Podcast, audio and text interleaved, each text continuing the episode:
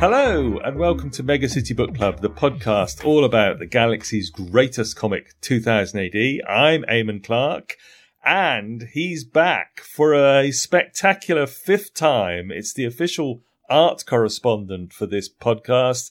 It is the return of the Macam, Pete Wells, back in the book club, Pete. Oh, I'm naked. As ever, yes. I've had to turn my webcam. Um, it's hot so, up north. Pete, we've had you on, as I say, we've four times before. So we've heard, you know, obviously way back in uh, doing America, we heard your 2000 AD origin story. You prog one of you. yep. Um, what's the uh, recent news in 2000 AD or recent acquisitions or events um, that's sort of like setting you, uh, setting, giving you the buzz at the moment for 2000 AD? Well, just yesterday, there was a new mobile game released, just completely by surprise, called the Judge Dredd Crime Files for your, your mobile phones. And I quite enjoyed playing that yesterday. It was good. All right. It's kind of like a turn taking card game where you get to slap various perps around. It, it, it looks really nice. Um, and I spent, yeah, a good hour or so playing it yesterday in my lunch break and thoroughly enjoyed myself. I was Judge Dredd. Uh huh. Fantastic. no, I don't. I must confess, I haven't downloaded it because, uh, I, you know, I can't do games, unfortunately. um, there's quite a few new games out at the moment. There's some Warlord miniatures out as well, I think, aren't there? Or at least they're uh, up for order now. Yeah, and they look lovely, don't they? They do look grand, don't they? Yes. Uh, I'm very tempted. Um, you know, obviously we've had a few gaming experts on the podcast. Yeah. Um, talking about it. So yeah, it's an interesting time actually. There's card games, as you know, as you say, the the mobile game, the miniatures games out. It's great stuff. It is. Um, and the other thing I'm excited for is um, Thought Bubbles coming up, and it's in Harrogate this year, so I'll be going along to there and trying to avoid all the people that I've upset over the year in the various art competitions. Well, this episode will drop on the Sunday morning of Thought Bubble. So if you listen to this on the day of release, Pete and I are at Thought Bubble, where he is on a charm offensive, back uh, all the people he's upset Yes. with various entries to uh, Droptober and um, um, if this is on the day of release, I suspect um, with me force powers, I can say that I'll probably have a very bad headache when this releases and a legendary hangover. from the MidCon party the night before. yes. Excellent stuff. So yes, if uh, if you're at Thought Bubble, come and say hello to Pete and myself. Very quietly. quietly for Pete. Uh, we'll see. Okay, Pete. So we started you off with America, obviously. We've done uh, Button Man. We've done PJ Maybe. We did the covers book. Uh, we've never had you on for a mega epic. Tell us, what have you chosen for your fifth visit to the book club? it's a controversial one, but I've chosen Judgment Day. Fantastic. so it is controversial. We'll get to that in a moment. Let's do version control. I've got the Hachette hardback in front of me, which was volume 37. I forget which issue that was, but, uh, so I've got that with a Carlos cover, one of his black and white commissions that he did that they used for the, um, some of the Hachette covers. What, there, there was a Titan edition as well, I think. Yes, there was. What, what have you got in front of you? Um, I've got the Hachette one as well. Ah, right. which is great because it's got top dogs in, and we couldn't do this without discussing that, of course. So let's say that's Top Dogs from the Judge Dredd Annual uh, 1991. Yep. Then it features Judgment Day, which ran in progs 786 to 799 and the magazine 2.04 to 2.09. And then there's a sort of um, add-on story at the end, The Kinda Dead Man from 8 prog 816. So, shall we do the credit card? Yes. obviously, this uh, John Wagner starts us off with Top Dogs, which is by uh, also by uh, Colin MacNeil, and then we get Garth Ennis taking over to write Judgment Day. And then throughout the book, we'll also be looking at art by Pete Doherty, Carlos Ezquerra, Dean Ormiston, Chris Halls, and Anthony Williams, lettered by Tom Frame and Kid Robson, and this was edited by Richard Burton at the time. So, Pete, first of all, as you say, this is a slightly controversial one. Nobody has offered to do Judgment Day. Um, why have you picked it? Um, I think it gets a bad rap. I don't think it's as bad as people remember. Um, it does have some faults, which we will discuss in this podcast. Um, but in the main, it's an incredibly tense story that ramps up and ramps up the tension. The stakes are really high maybe too high at times, but we'll get we'll get into that. Um, and it's it's a, a, rare chance for Dredd and Johnny Alpha to meet the two greatest characters of the prog for them to meet. And I have to say, in this, I think Garth Ennis writes Dredd absolutely brilliantly. I think it, we'll we'll get on to why it has such a bad rap later on. I know, but I think um, it's partly because of its the timing of it. It's a product of its time. It was in the nineties when 2000 AD had arguably lost its way a little bit, and we're in that second wave of creators and editors. Importantly, um, so lots of people were learning on the jobs, and you know we weren't having some of those giants of the industry producing some of the goods. Um, but arguably we did have some future giants of the industry producing some really sort of readable work. And it, stacking it alongside some of the other epics, including some of the, you know, the golden age epics, I would much rather read Judgment Day than Cursed Earth, perhaps. Oh, right. Okay. So there we go. Yeah, controversial choice. Okay, so before we get into some of the sort of issues around Judgment Day uh, and some of the controversies, what about the sort of brief outline of the setup and the plot? Because you've mentioned obviously this is uh, this does feature, um, you know, as you say, probably the two most memorable creations by John and Carlos, and yeah, uh, in the prog. So it does feature both Dredd and Alpha. Tell us about the setup of Judgment Day. Well, I'm going to tell you about the, the setup of the this Hachette collection because, as I said, it has um, those three stories in, and it starts with a story called Top Dogs, and as you said, that was in the 1991 Dredd Annual, and that was um, Dredd and Johnny's first ever meeting, and it's a brilliant three-part story written by John Wagner. Um, beautiful, fully painted America-esque artwork by Colin MacNeil. Um, and it is a fabulous story, one of my all-time favourites. Um, as I said, it's it's a really tightly written three-parter. And in the first part, we have a very intriguing setup where there are obviously some um, time shenanigans going on in, in Mega City 1. The, the plot's not linear, so um, we're seeing Dredd investigating crimes, we're getting flashbacks to the crimes, and it sort of cinematically doesn't show you that it's Johnny and Wolf yet. Just gives you little clues. Um, and then the middle part of the Top Dog story, um, Dredd and Alpha collide, and it's absolutely brilliant. The best of of Dredd action you could ever wish for. It had car chases and an amazing fight between Dredd and Johnny. There was nudity. There was um, the Sternhammer silencer sock in the mouth action, um, yes. which is always a favourite.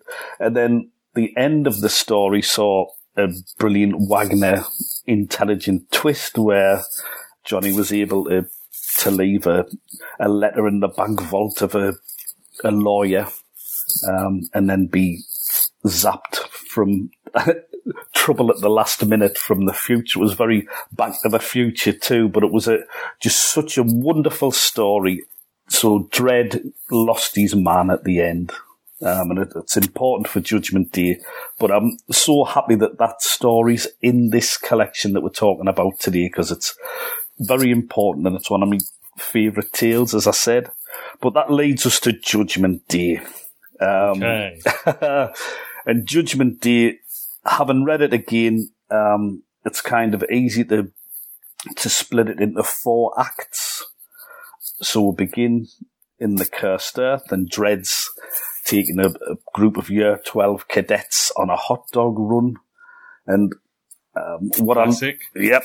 And what I loved about this, um, good old Garth Ennis as well, because he's, what I like about Garth is he was obviously a, a big fan and then he, he said himself in many interviews that was a blessing and a curse, I think, because sometimes he was overwhelmed by the, um, what he was writing about, the, the, the nature of, of the work he was writing about. But in that hot dog run, you had, um, Cadets Giant and Eckerson and Santando, who were all Necropolis. You know, they were the cadets from Necropolis, so that was a lovely little tip of the hat back to to my favourite mega epic.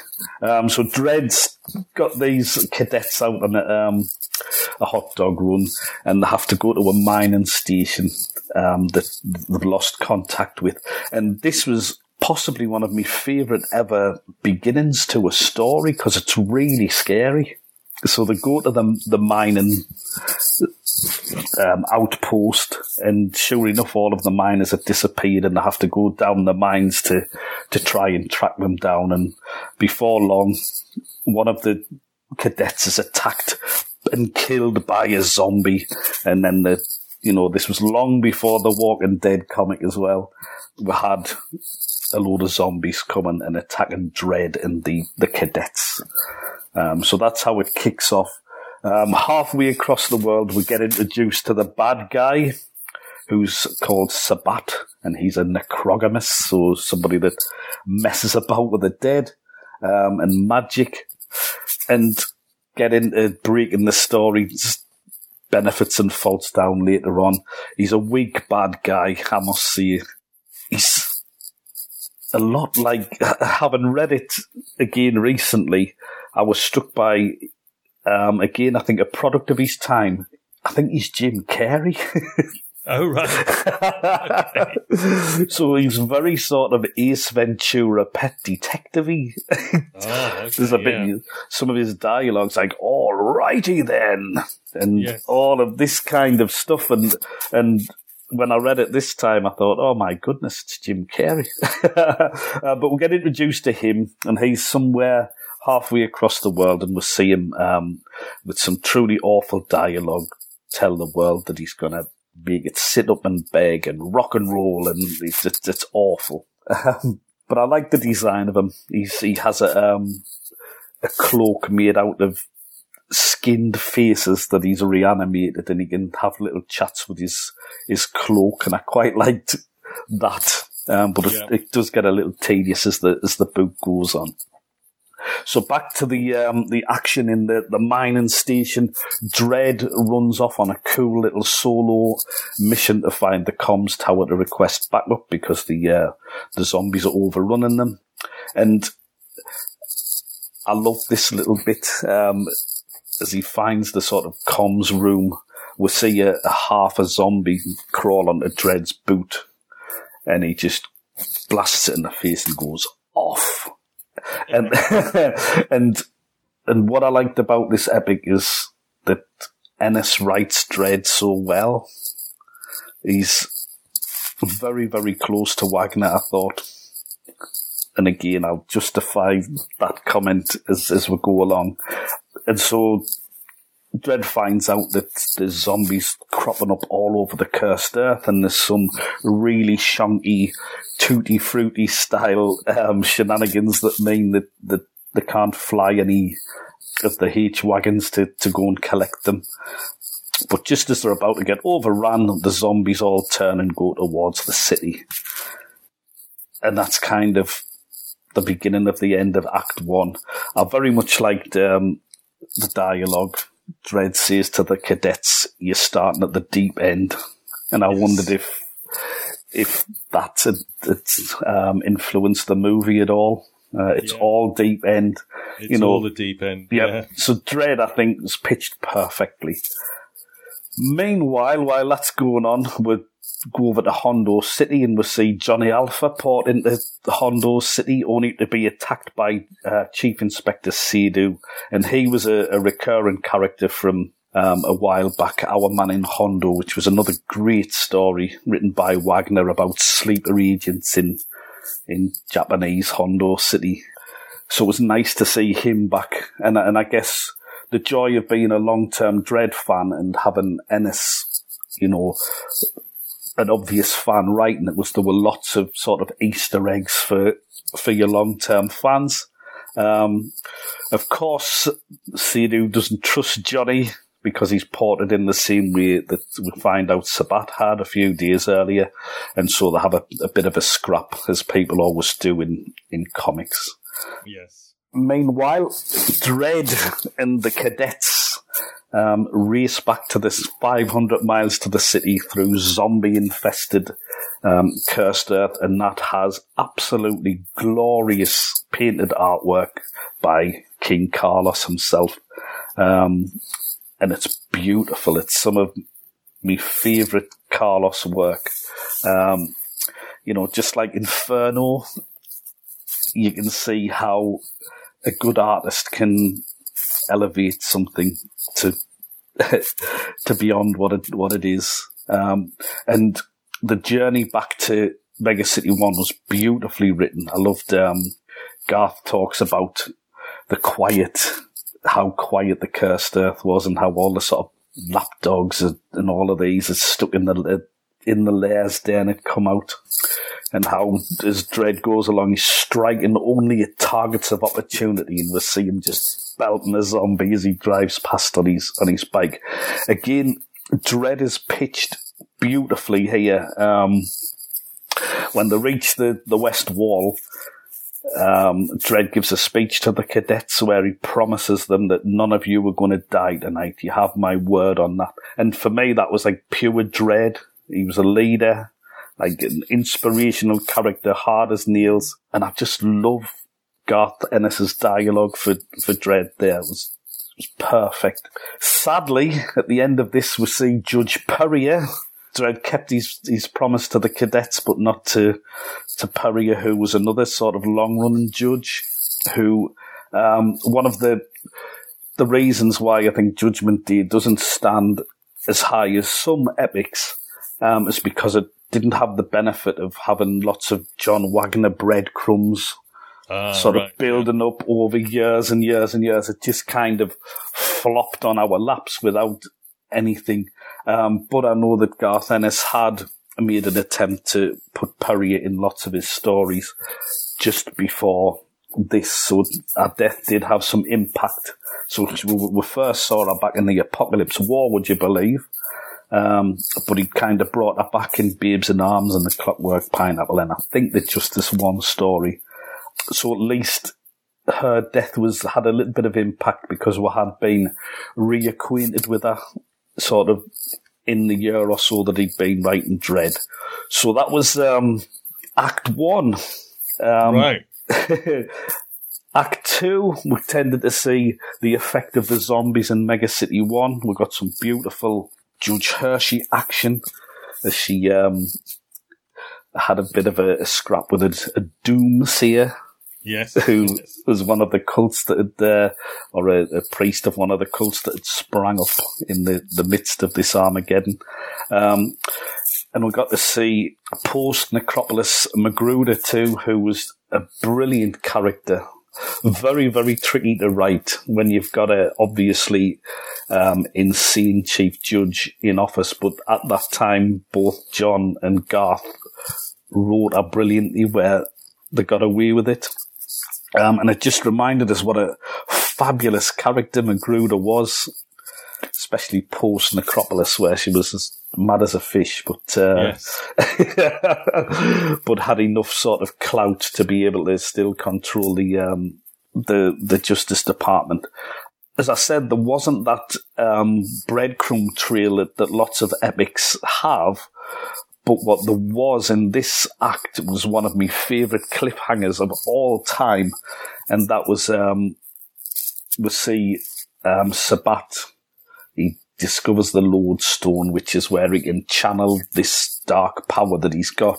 Um, so he gives the Earth a big jolt, and more of the undead rise, and we get to see the 60 million that were killed in Necropolis all crawl out of the burial pits. And my goodness, I, rem- I, I still remember reading that in the prog and being so excited by it. I thought, what a brilliant cliffhanger that was. Um, and in all of this, uh, me, me heart went out to, to poor Carlos and all the artists because there were thousands upon thousands of zombies on most yeah. pages, and there must have been cursing Garth Ennis lots of the time.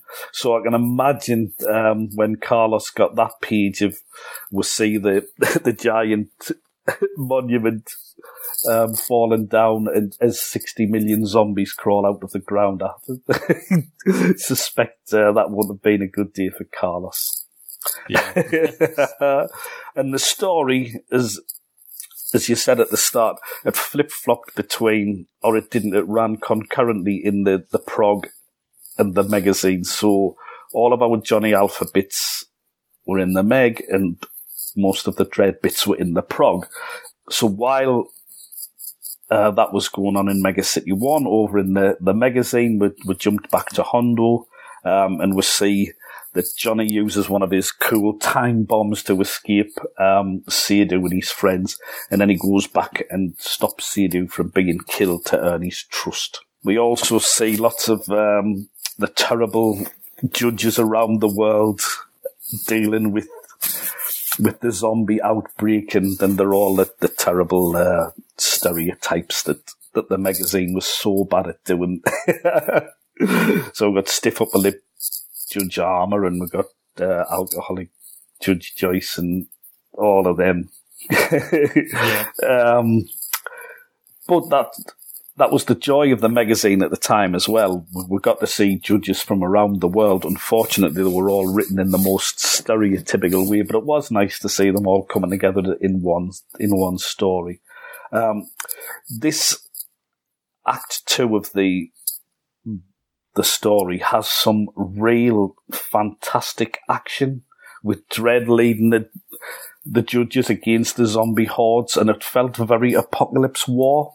Yeah, it uh, does. It? it does. Um, and again, with the, the, sort of overwhelming odds, and you, you really don't know how they're going to get out of it. And just as they solve one problem, we get another. And I, I just thought it, it, was wonderful. It was, it was as exciting to me as the Apocalypse War.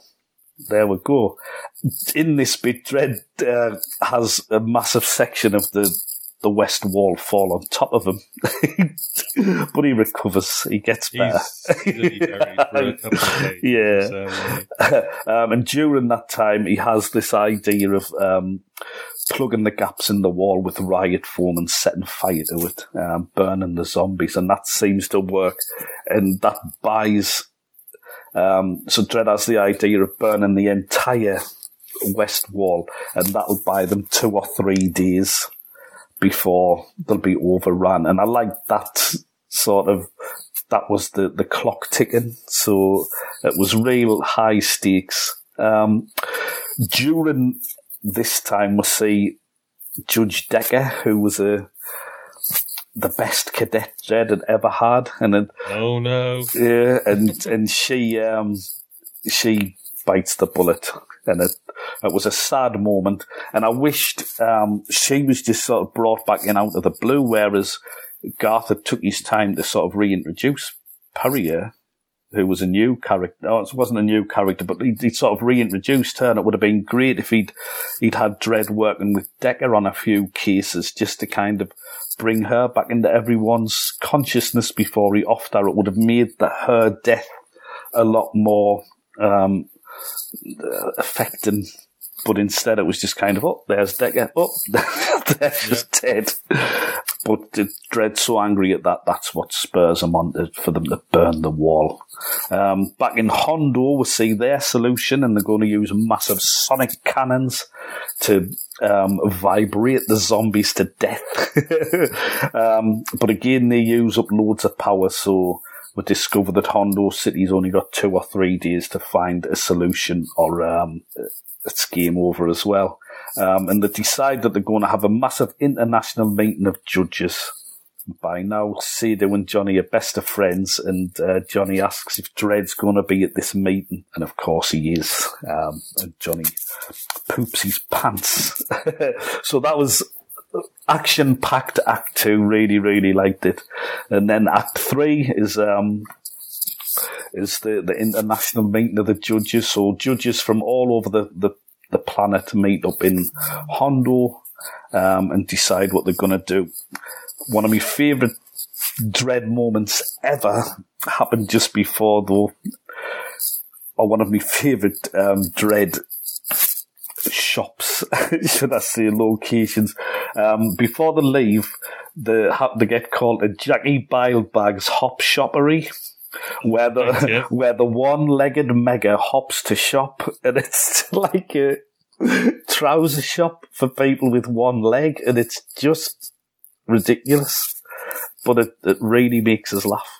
And as Dredd gets called there, because uh, that's uh, the, the zombies getting into the city through the the hop shoppery. Um, Spencer, who was another sort of recurrent character, he gets killed in that. Um, but then McGruder shows up and saves the day and tells them that they're off to Hondo to meet um, all of the other judges.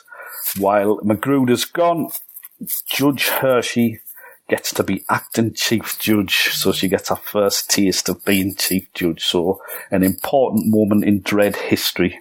Oh yes, of course, yes shape of things to come. Yeah. So, um, Dredd and Alpha's meeting it in Hondo City it certainly didn't disappoint me. There's some fabulous dialogue from Garth again. Uh, Dredd asking Johnny, "So what happened to the fat creep? Is he here too?" And obviously, by then, Wolf's been killed by Max Bubba. So Alpha says he had a name, damn it. His name was Wolf Sternhammer. And Dredd says that's his problem. I love that. Yeah.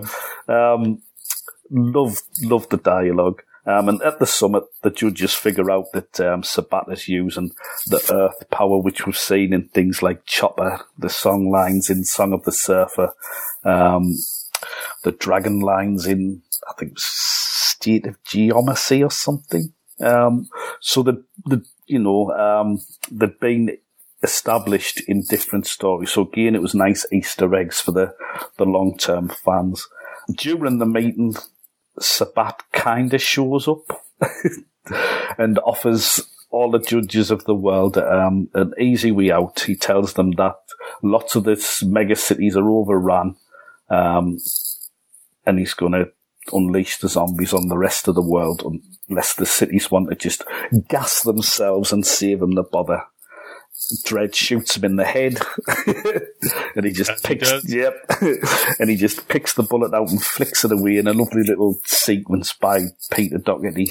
Um, and then Dredd does a, a, bit of a cheesy Independence Day style speech, um, and instead of rolling over, they decide to nuke Megacity 2 and, and lots of the mega cities that have been overrun. Um, that should have been a bigger moment than it was. I think they did it all in about one page.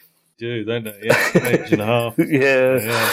And it, it's one of the faults of the story. So you, you have some really tense and tightly scripted, brilliant little character moments. Then you have these huge defining moments that just kind of get shown on a page and a half, and whoop, that's it. it, it it's a bit of, um, you know, in the, the Star Wars film where Hosnian Prime gets blown up. yeah.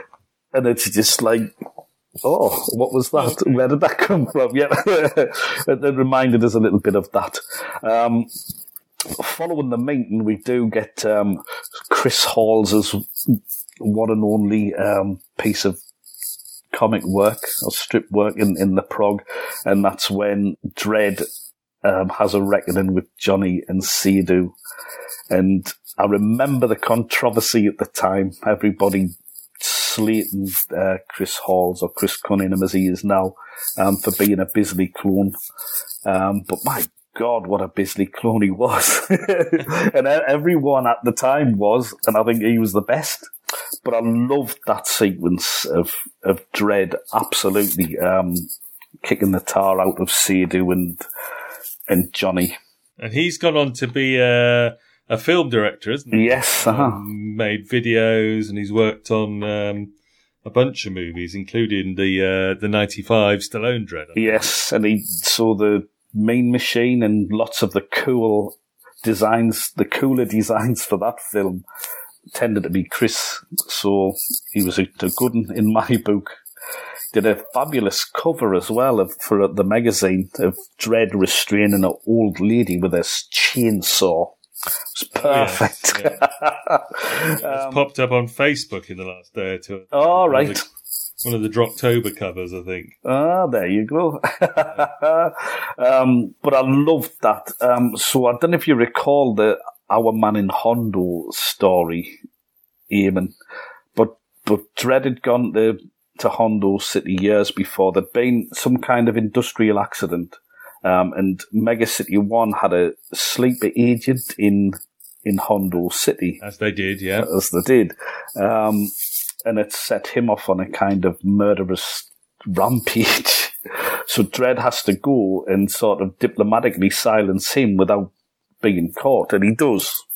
And Sadu's their best um, deistic battling champion, and he um, challenges Dredd to a, a fight at the end, and he knocks him out and then hits him with, I'm remembering all this. It's a long time since I've read it.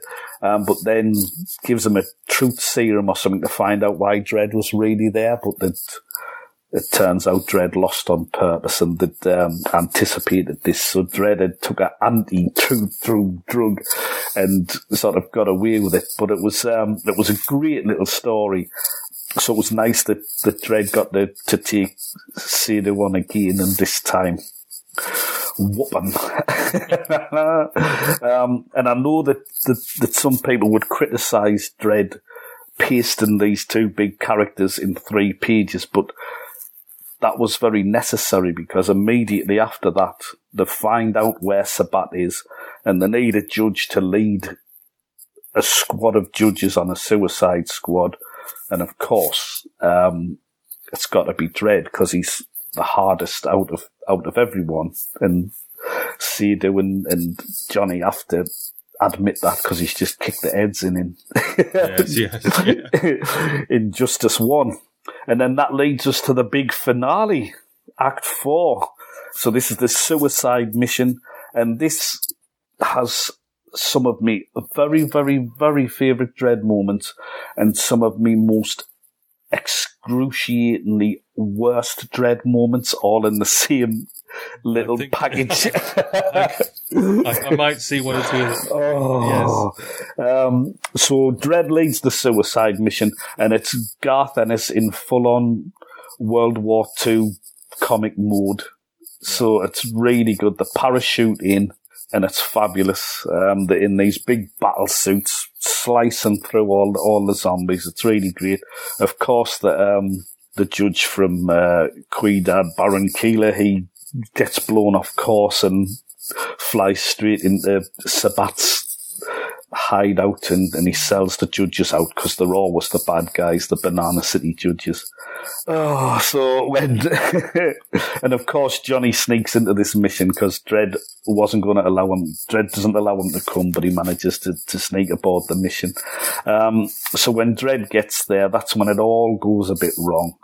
Um, we're introduced to the truly awful Charnaks, which are like huge giant zombies that Sabbat has crafted together, which leads to one of my least favourite things in comics, and that's singing. I hate it. I wondered when we get to that. I hate it. Looking at, at uh, me, me absolute hero, Mr. Wagner, is guilty of some terrible is, crimes. yes, he likes a bit of singing, Yep. doesn't he? the the Kleggs could have been terrifying, but were ruined by slicey, dicey, nicey, muncey, dicey. Um, that whole Robo Hunter story. I think, That's all in song. yeah, awful. When when DC were doing Dredd, they, they, they had their fairly ropey Dredd reimagining going on, but then they had Legends of the Law, which were sort of four issue little mini epic things, 32 pages, four issues each, where you got like stories from quite big writers. And, and for me, that's like a gift that could have, we could have seen some of the most amazing stories ever there. Um, and the first one, it was um, Wagner and Grant wrote it, and it was like a re- reunion for them. And that had loads of singing in it. And I was like, why? it's, it must be more fun to write than it is to read, especially if you've got to second guess the song that you that you're reading, and especially when many of us read certainly the earlier stories, we hadn't heard of half the songs because they were all kind of songs from musicals and, you know, oh, awful. I just hate it. The first ever heavy metal Dredd strip was a song. And I'm like, why do you keep doing this? I hate it. And Why is it still a thing? yeah, but so we had the the, the Charnax or Carnax, however you see it, um, singing "I'm the King of the Swingers." It was awful. It was awful, and they didn't even do anything other than they just appeared, got sang a really bad song, and then got shot. Yes. So the, the the only things that we took from it was we've got a lovely two panels where Dredd uses Hi-Ex and Johnny uses a number four cartridge. That was nice. Um, and we'll see Sadu get his arm lopped off. But other than that, there was no reason for them to be in other than to just totally ruin this uh, this story for me. And then they were quickly followed by some ridiculous little skull things with that hadn't Skulls with yeah. just like sort of hands for legs. Yeah, and they hadn't been seen anywhere in the in the story, Uh, and you kind of get the impression that Garth must have got so far through and then got bored or sick or just, and it just all goes badly. So those terrible things come and they overpower the the remaining judges and they drag them to, to Sabbat. Then we get Sabbat's backstory, which is cringingly awful, um, as he introduces us to Dennis, who just appeared, that was like a zombie Dennis the Menace, that again hadn't been seen anywhere else in the story. Sabbat was always on his own with his daft cloak of the faces. And we get this whole backstory of how Sabbat was Walter the Softy and Dennis the Menace was bullying him, so he killed him. And and so Turned him into his first zombie. yeah, and it's it's just awful. It's awful. But getting past that, um, we get to the end. Um, so Sabbat um, captures the three remaining judges, which is the one-armed Sadu and Johnny and and Dredd, um, and he's going to kill them by death of a thousand cuts or as many cuts as possible. Before he can do that, Sadu manages to chop his way out of his, his binds and run towards this lodestone, which is powered by blood. Um, and we get to see how hard Sadu is, because uh, in a really nasty little sequence, uh, Sabbat goes ribs, eyes, heart, and we see just ribs exploding through his chest, his heart flying out, his eyes flying out. But he manages to make it to the lodestone, and he gets the power of the lodestone, and he gets to um, to beat Sabbat. That means that Dredd and Alpha can kick the tar out of poor Sabbat. And again, is his Sabbat's dialogue here is awful, where he's going, "Not the face, is it over?" Like such a a poor bad guy. We'll get some of for me, Garth Ennis's only bad Dredd dialogue. One of the the things about Ennis that, that used to drive us insane was he took curse words and, and would always had them in Dredd. So we'd always had Drokk and we'd always had Stomm and Grud and all of that.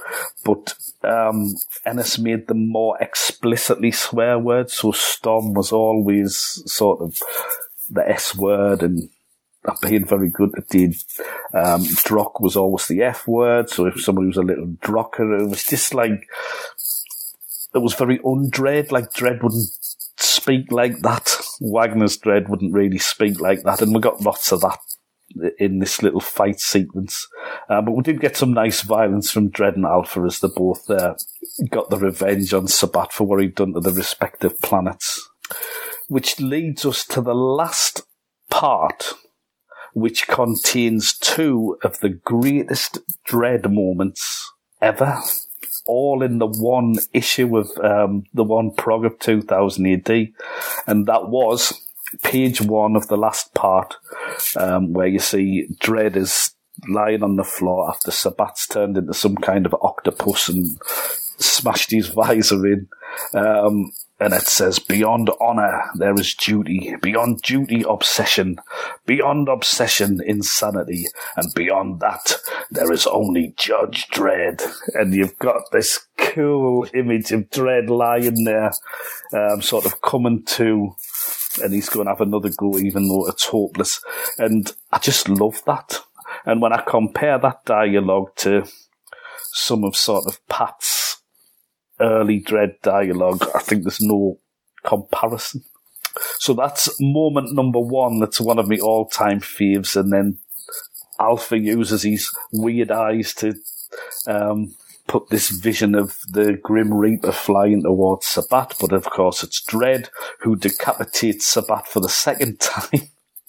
um, and puts his head on the lodestone, um, which will sustain Sabbat forever, and Sabbat will sustain the lodestone. One of the reasons why Earth couldn't win, apparently, is if they destroyed that lodestone, the Earth would have uh, exploded or something. um, yeah. So Sabbat's beaten, which leads us to the other one of the other greatest Dredd moments of all time, which is uh, that classic last page of Dredd and Alpha stepping out into the cursed earth and Dredd asking, "Who the hell's gonna mess with us?" And uh, there endeth Judgment Day. Fantastic. Core. Core, blimey. Yeah, you've taken us right the way through. Yes. I couldn't bear not to. So, Pete, why do we have Dredd mega epics? Why, what is it about the Dredd uh, stories and mythos over the years that brings out these great epics from time to time? I think um, in the early days, they were established the world, didn't they? But then they, they culled the world a little bit, didn't they? They, they realised that they needed some significant change. Um, I think at, at this time in our in Dredd's life and with the editorial teams that were that were running the, the magazines at the time, these were more sort of commercial things, weren't they? Trying to get new readers in um, by ramping the stakes up and killing as many people as they could. It was um, very much the American model, wasn't it? Of we need this big epic, we need to generate some publicity. Um, a good epic will change Dredd's world forever, and and you'll have like fallout that'll then shape the rest of the stories for months or even years to come. Which leads us to the next one. They're a brilliant way of evolving Dredd's world, aren't they? Um, which is why, you know, if if they come and they have a limited impact afterwards, then they fall a bit flat. Yes they need to make changes in the yes. world, uh-huh. Yes. Yeah. So this one for me, I really liked. I thought uh, for me this is epic on an epic scale. It was on a worldwide scale. Now I love Dredd's quieter epics as well, that are more personal. Um, but this one, I like that bringing the, the, world together. And I seem to remember reading in other interviews, um, in in the back of this this collection. There's an, an interview with Garth, and he's saying he can't remember John's input into into the story particularly well. I seem to remember it was John that suggested some kind of worldwide crisis where judges um, work together. And I think that was maybe the extent of, of John's input. Um, and I like that. I like that aspect of the story. For me, you know, this is the tension was great in this and the sense of urgency. The stakes were really high when Ennis wasn't blowing it. Um, you know, he managed to, for me, get us really invested in that story. I remember being excited week to week to see what was going to happen. But then sometimes he blew it, like destroying all those cities in a page and a bit, and then it was just all a bit flat. I mean, there are, as you say, there are great moments. You know, I mean, I'm looking at them now in their samurai-inspired battle suits dropping into action. As you say, very much the Ennis sort of, you know, the uh, the sort of um, the Dirty Dozen, the Suicide Squad, Yeah. demolition crew going into action. Mhm. And then there are moments when it's, I think when he, you know, perhaps sometimes he tries for some very broad comedy.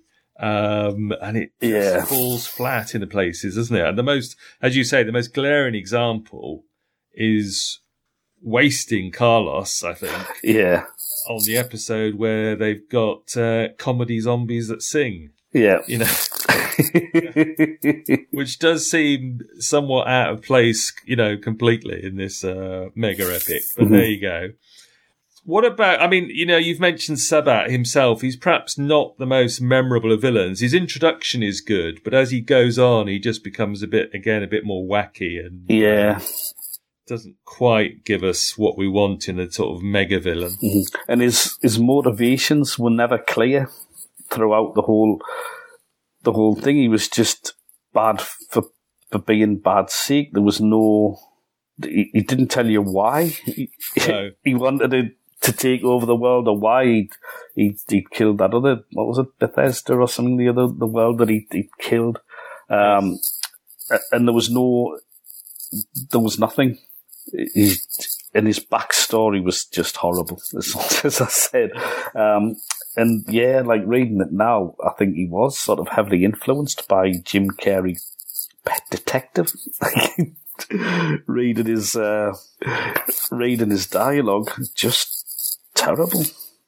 I mean, he's got, you know, it, when particularly when Carlos draws and paints him, he's got a great look to him with his uh, um, these weird sort of skeletal shoulder patches, Yeah. and then that cloak of faces that Mhm. he talks to is great. But yeah, Yeah, I guess if he'd been um, portrayed as a really dark villain, you know, we could have it could have been amazing. We could have had another Judge Death on our hands, couldn't we? Uh, you know, an even worse Judge Death, because some of the things in the in the story are quite dark and scary. And and if he'd been painted with a much darker brush, I think he would have been a, a lot more memorable. The fact that he's so camp and wacky just ruins him.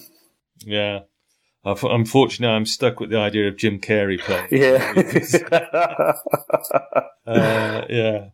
Okay. Now, this is the first sort of the epics that crosses over with the newly minted, uh, well, I suppose it was in volume two by this stage, the magazine. isn't uh-huh. it? Yeah. How well does that work? Well, I remember at the time lots of people complaining about it. I didn't really mind it. I thought it was written well enough. The fact that Johnny's bits were in the Meg and Dredd's bits tended to be in um, the prog, that if you didn't buy both, you didn't miss out too much. At that time, uh, I was thinking about this. It's, it's a bit freaky. This was kind of pre-internet. Yes. So I guess not a lot of people would have bought the magazine and just the magazine, you know. I think Yeah. people have either bought just the prog or they'll have bought the prog and the meg. I doubt there'll have been many buying just the meg. I think if you bought just the meg, then you would have been a bit short-changed, but I, I liked it. I think it added to it that it was running in, in both magazines and they kind of added to each other. The story was a, a much richer experience. I remember the readership at the time hated it. The thought that they were being held to ransom and, and being forced to buy both um, magazines. But I never minded because I bought everything. I bought everything Dredd. um, and I, I, do think it, it worked all right. Um, but I mean, that complaint does come up, you know, frequently whenever there's a crossover. yeah. Um, and obviously, for you know, for you know, for us 2000 AD fans, the only crossovers really is between 2000 AD and the Meg. Yeah. Um, and whenever it happens, I know you know people do say the same complaints. They didn't want to be forced to buy the Meg. Yeah. And yeah, I remember it at the time. There's, and of course, the what the other one I remember is Wilderlands, which hasn't been chosen yet. Yeah. For the the book club, but you know there was again, uh, I think particularly at Wilderlands, there was that feeling that the magazine episodes didn't really move the plot along because yeah. I think they were having to assume that some people wouldn't be reading the Meg ones, and mm-hmm. therefore they couldn't have major events happening there yeah. each time. So I think with with Wilderlands, John hadn't been as smart as, as Garth here, where where you had those two separate storylines, those two separate locations. Um, I think near the end of Wilderlands, it was a lot more focused on was she Castillo? Was the, the, yes, the, the right, focused yeah. on her a bit more. Yeah. John was better later on when he did Doomsday, and we had sort of all of the DeMarco stuff going on in the Meg, and we had the the main story going on in, in the Prog. But I think Judgment Day did it better than Wilderlands, but then maybe the other one did it better than Judgment Day. Right. Does that make sense? Yes. Yeah. Okay. um, but for me, yeah, for me at the time, I think it worked. I was more than happy that it was in both. What about this period when Garth Ennis is sort of, you know, staking his claim on Dredd? John's done Necropolis and he's moved away perhaps to the magazine himself um, and to other projects. Well, it's uh, it's hard, isn't it? I'm like, how does anyone fill Wagner's tight boots? Yeah, and he was a young lad, only been writing a short time, um, and you know, like he, he gets a lot of stick, but you know, if you go back and read Case Files number one, some of those stories are awful. yeah. yeah. Um, so everyone has to find the feet having to find your feet after after John Wagner's just it's, it's an impossible task. In terms of Garth's work as a whole, um, I really liked his longer form strips. So lots of his one offs were absolutely awful, and he was too much into pop culture and feeling like he had to, you know, he had to put all his favorite bands into into into the, the comic, which was just stupid. Because as Matt Smith says in the introduction here, Twin Peaks and Edward Scissorhands. Yeah, all of those were, were awful. But then his longer ones that were more character based, and, and we're known now like what a phenomenal writer he is, um, and one of the best character writers in in the industry. Um, some of those were brilliant. Like Death Aid was great. Could have been. Um, Wagner and Grant easy. Return of the King was brilliant. Raider was phenomenal.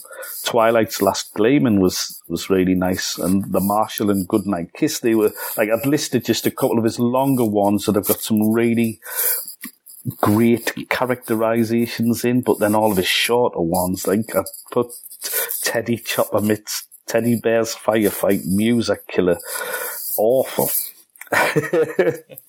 um, and I think this this book sums up his career very well. So it starts with Wagner at the top of his game, writing Top Dogs. And then it's followed by Judgment Day, which is a long form, pretty good, pretty passable um, story that has some great character moments in. And then that one off at the end of this book, The Kind of Dead Man's absolutely dire and it's like that. This book sums up Ennis's Dredd career, I think, which is why I was pleased that we chose it. Let's turn from writing to artwork. Um, we've got a mega epic. We've got uh, multiple artists this time. we've talked. You mentioned Necropolis. We mentioned the Apocalypse War. Both had the benefits of being, you know, mostly Carlos. Yeah. Uh, or all Carlos for the Apocalypse War and so on. Um, what about here where we've got multiple artists? How well does it work? I think it works well enough. As, as I said earlier, it was a, strange time, the 90s. Um, so I think I feel for poor Dean Ormston, who was right at the start of his career and his work, I think, while competent, is kind of really variable and his last, his last part's terrible. You know, lots of faces in shadow and his blue palette got really tiresome and he used to do loads of, um, aerial sort of shots that used to drive us insane at the time. But I feel for him because it was, you know, it was right at the start of his, his career. Similarly, Peter Doherty does a great job, but I know he said he got sick halfway through. He was sick of drawing zombies. Um, right. But he was, again, he was pretty much at the start. He'd, he'd done, um, Young Death, and I think he'd done Justice One, and then he was into this. And some of his artwork's great. I love his his early parts are brilliant, and it, he does a competent job. But Carlos just he just bosses it, doesn't he? He does, doesn't he? It's fantastic, and because of the swashbuckling, action-packed nature of it as well, it, it, it, just lends to, to his style. And we get Johnny and Dredd together. It's just, it's, it's wonderful. and, and with the zombies at the start, we got like a touch of Necropolis and it was just, it was like Carlos's greatest hits. I loved it. And then to this little package, we've got some fully painted MacNeil in there as well. It's just, it's just great. But yes, in an ideal world, I would like me mega epics to be done by the same artist, I guess. Um, but I think it just about gets away with it. It does. It does feel like uh, I don't know, slipping into comfortable shoes whenever Carlos comes back on, yeah. doesn't it? And it just feels like, oh yeah, here we go again. This is it. Mm-hmm. And of course, I mean, the other thing, the other thing I have a slight problem with is I can never quite. I mean, even though Top Dogs is great, but I can never quite get uh, behind Johnny Alpha when he's drawn by anybody other than Carlos. Yeah. I mean, I think perhaps sensibly in a way, in Top Dogs, Colin MacNeil has him has Johnny Alpha in plain clothes, yeah, in his suit, yeah, yeah, in his suit, so that works. But for the rest of the book, it's um, you know, when he's drawn by Carlos, you think, oh yeah, that's right, that's how it should yeah. be. Yeah, yeah, that's every that's time. Character. Yeah, his his introduction from Ormston is all right. But then as it goes on, it just it gets a bit worse, doesn't it? And there's a particular panel that, that really makes us cringe. We've got um, the the classic page in Top Dogs, the the big splash page where Dredd's punching Johnny um, by MacNeil, and that's like one of my favourite pages ever. And I hate to boast, but I actually own that page. Oh, um, that's just about when you'll get out that page. Um, you have that stunning image, and then in the part where um, Johnny asks if Dredd's going to be at the meeting, you get a, a Dean Ormston sort of Dredd beating Johnny up, and it's just it's like men and boys. It's a awful sort of panel and you just think, oh my word, like that's the gulf. And then, you know, every scene that, that Carlos draws is just perfect. Yeah. I mean, the, you know, this, you've mentioned some of the recurring characters as we go along because, you know, this epic does feature McGruder. Uh, yeah. She's in there. Decker's last stand, Judge Perrier's last stand. And when Carlos gets to draw them all, it's just like, you know, Oh yeah, that's what the characters look like. yeah, to me. Yeah. um, and but also Carlos's design on the sort of samurai battle suits, I loved. Well. Yeah, beautiful. Yes, he's he's amazing. so Dave Healy did Necropolis with with me, and of course Dave Healy, as you know, one of the admins on yep. the 1977 to 2000 AD group. He wanted to know what Pete Wells would think about Sabbat's um, pseudopods when he turns into the, the octopus form.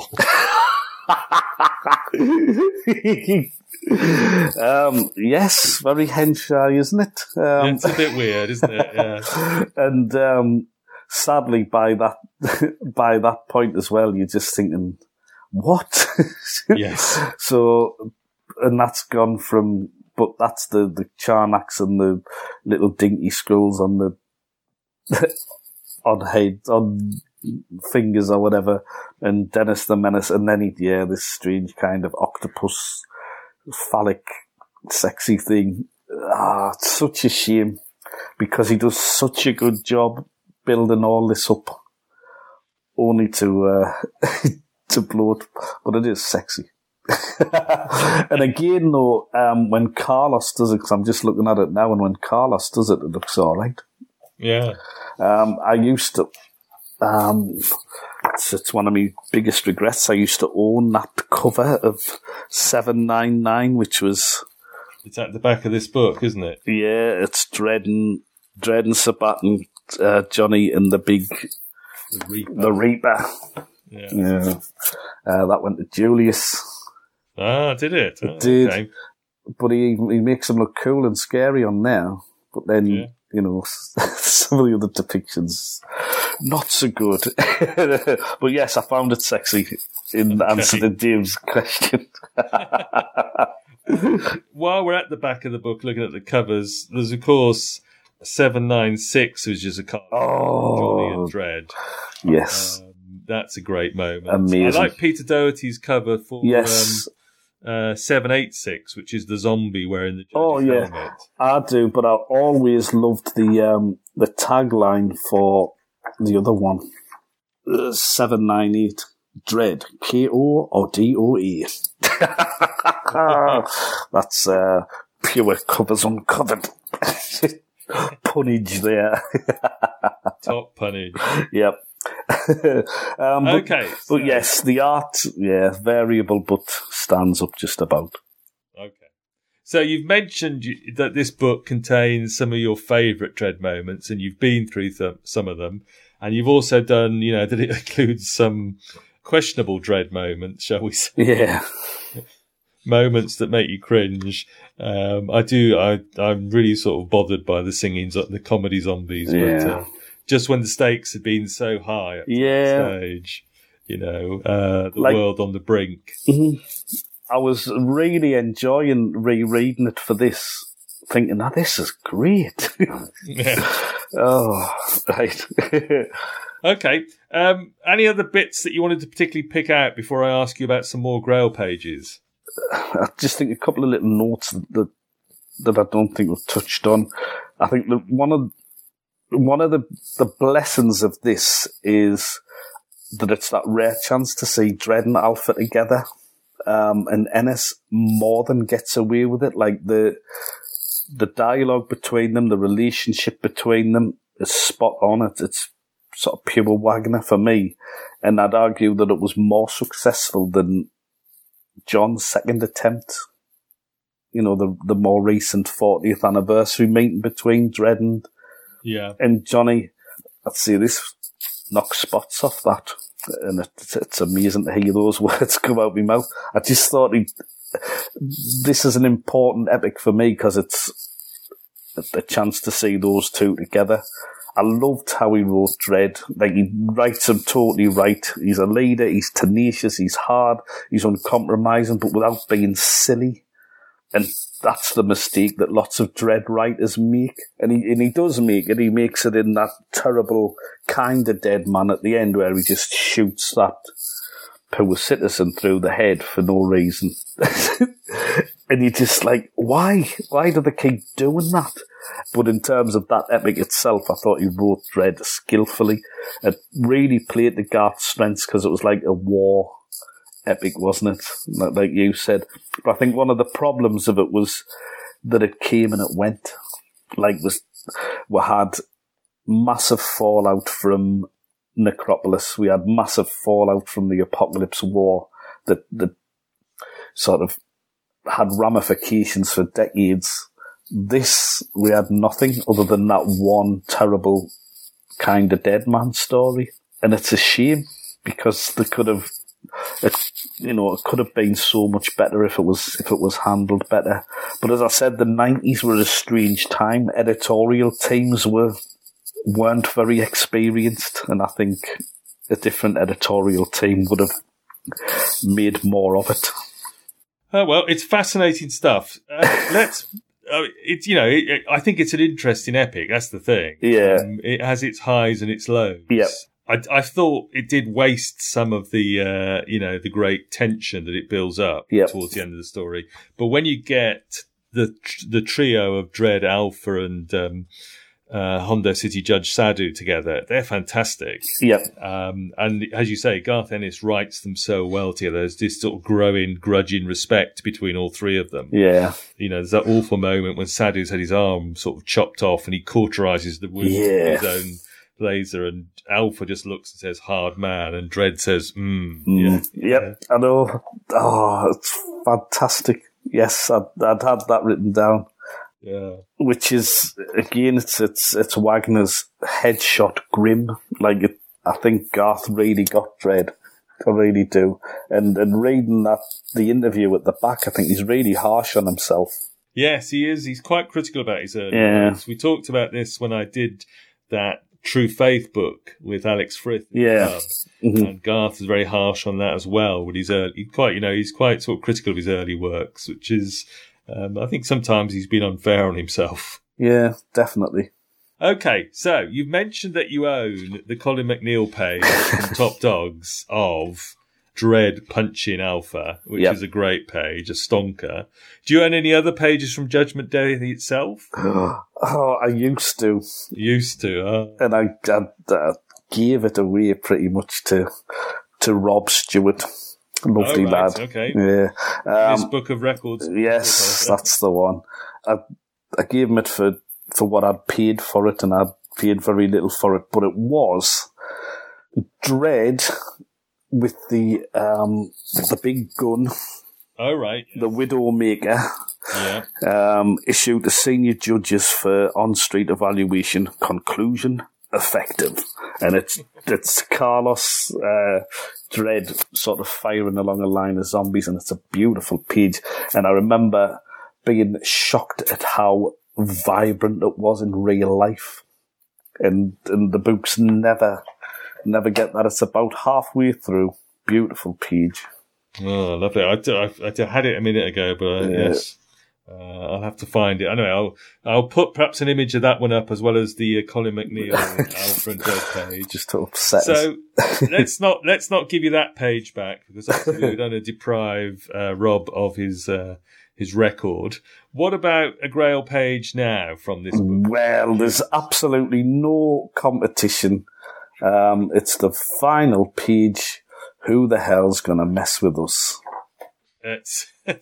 We, we thought it might come up. Yeah, Pete, and Yes. Johnny stepping out into the cursed earth. And Carlos riffed on that, didn't he, with um, a really nice Dredd and Rico cover Yes, many did, years yes. later. That was beautiful. Um, but that page, whoever's got that is a, a very lucky person.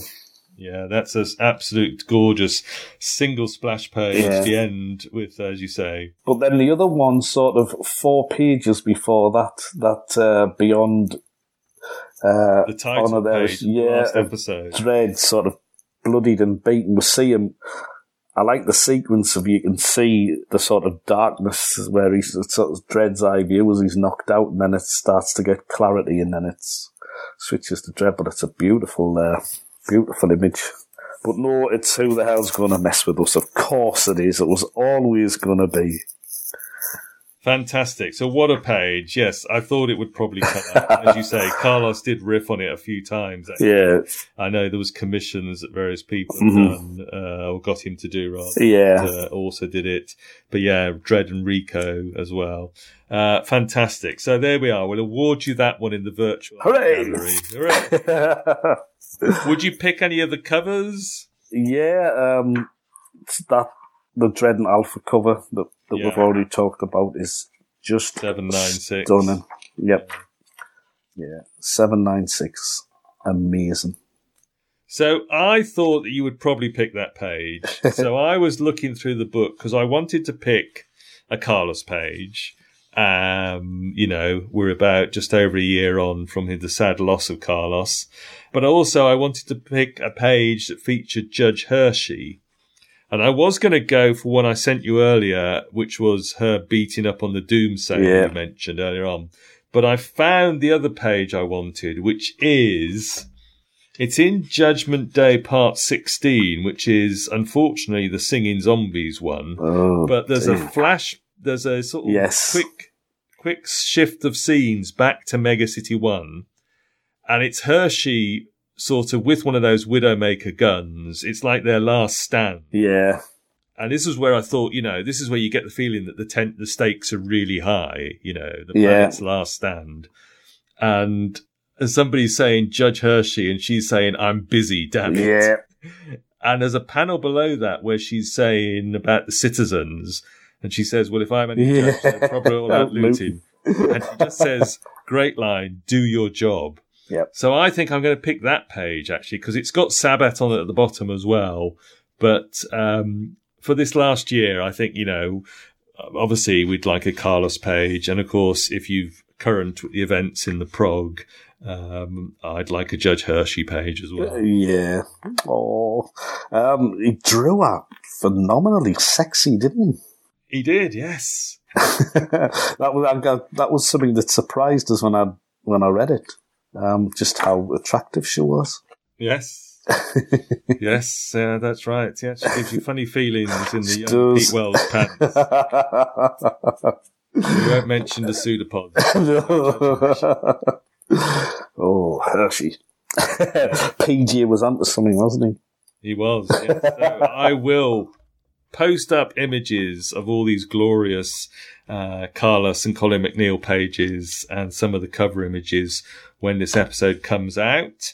And you can get your own copy of Judgment Day, or actually, I say that because the Hachette hardback is now out of stock, unfortunately. Although I dare say you can pick it up on the second-hand places. Yeah.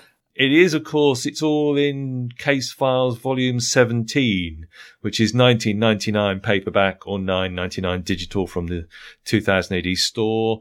Uh, and I guess there's also the Titan um, edition, but that's quite pricey now. I looked at because that's long out of print as well. I think, isn't it, Pete? All right.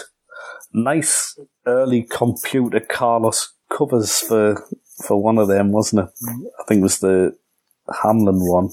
Oh, I Yes. haven't got that one in front of me. Right. Mm, it was nice.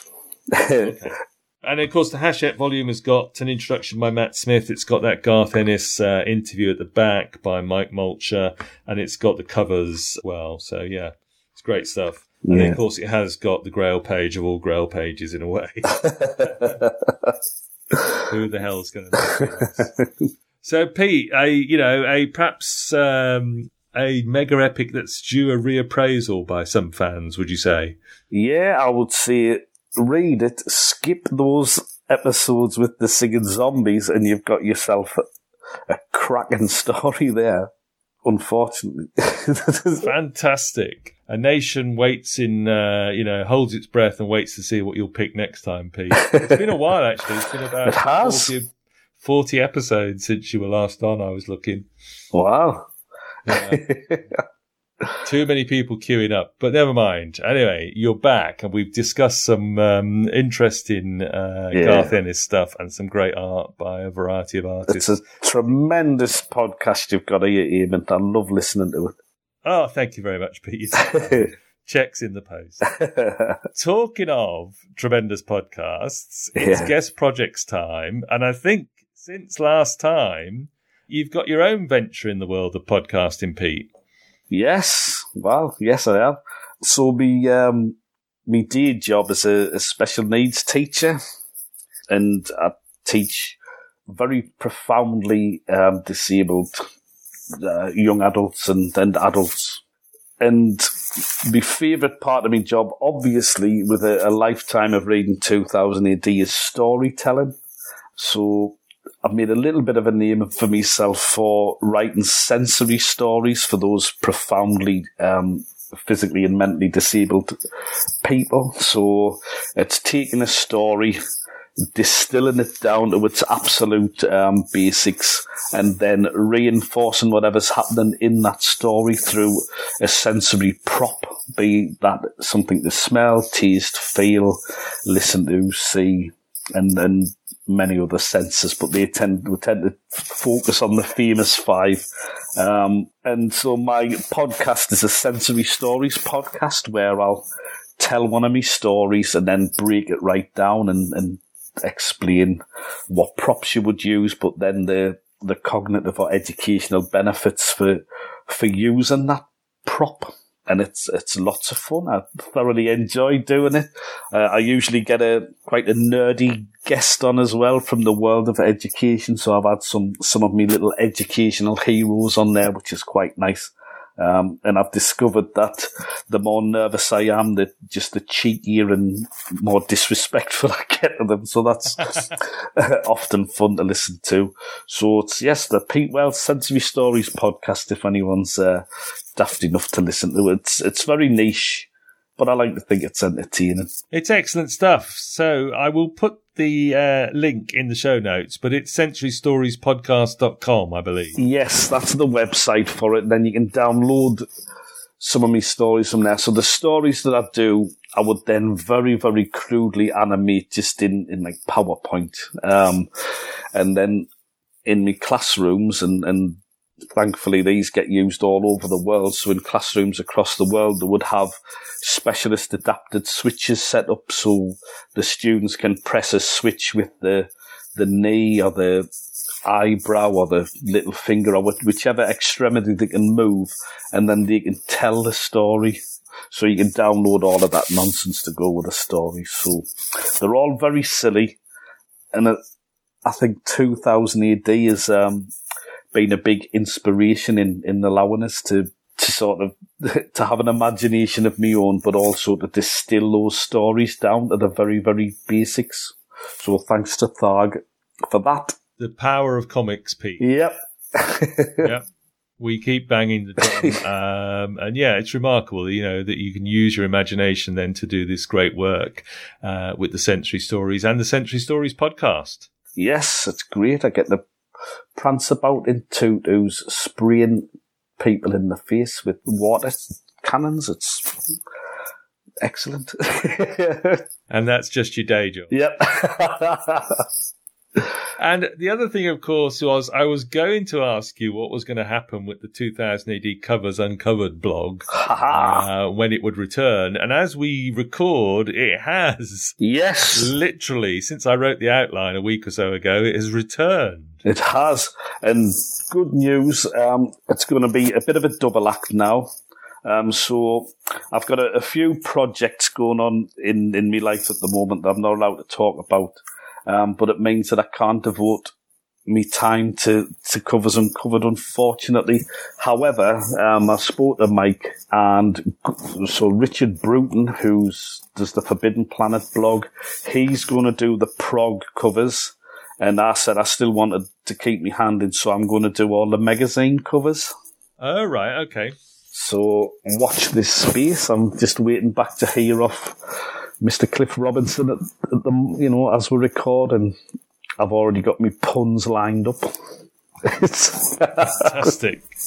so he's just Richard Bruton's just done one with Cliff Robinson. Yes, he has. Judge that uh, stonking Judge Fire cover that he did. Yep, and he did a, by Dylan Teague. Yep, did a great job. Yeah, and Cliff Robinson himself was quite funny, wasn't he? Just he was brilliant.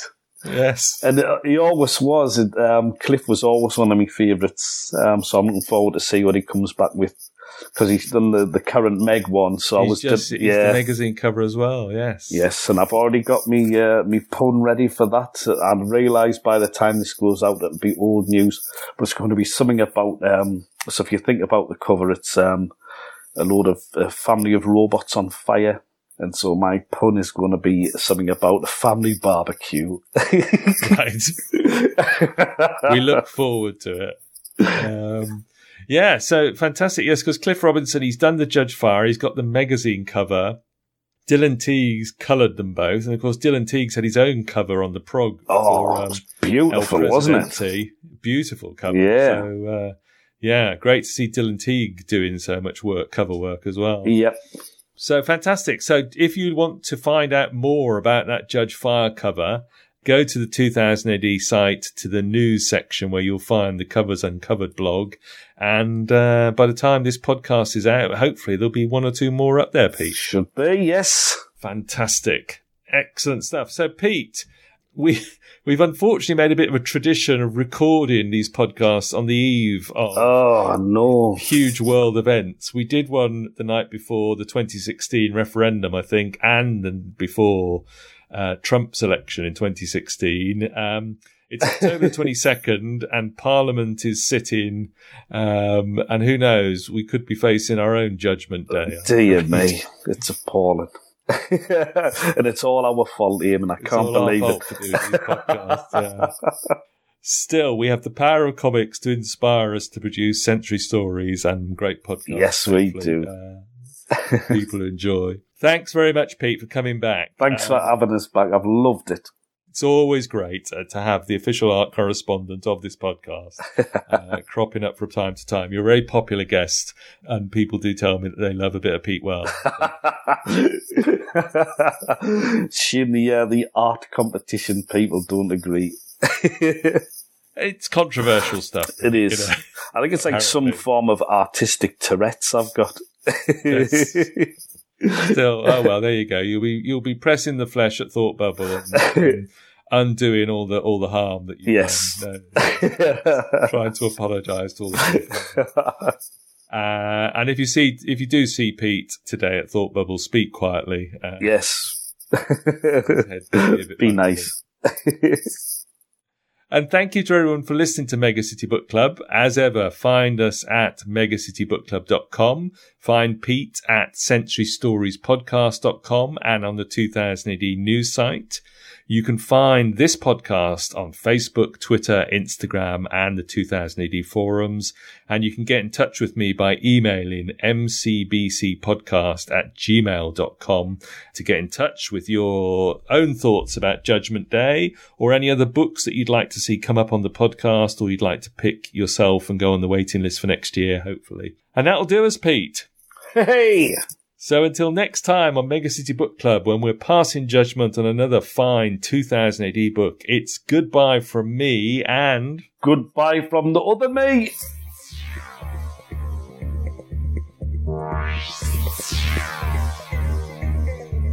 Wow.